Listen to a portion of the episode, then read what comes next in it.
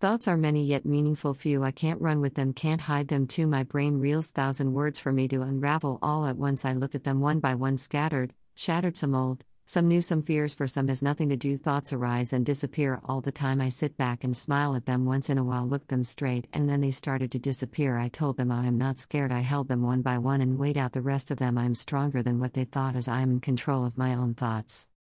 Written by No Reflection.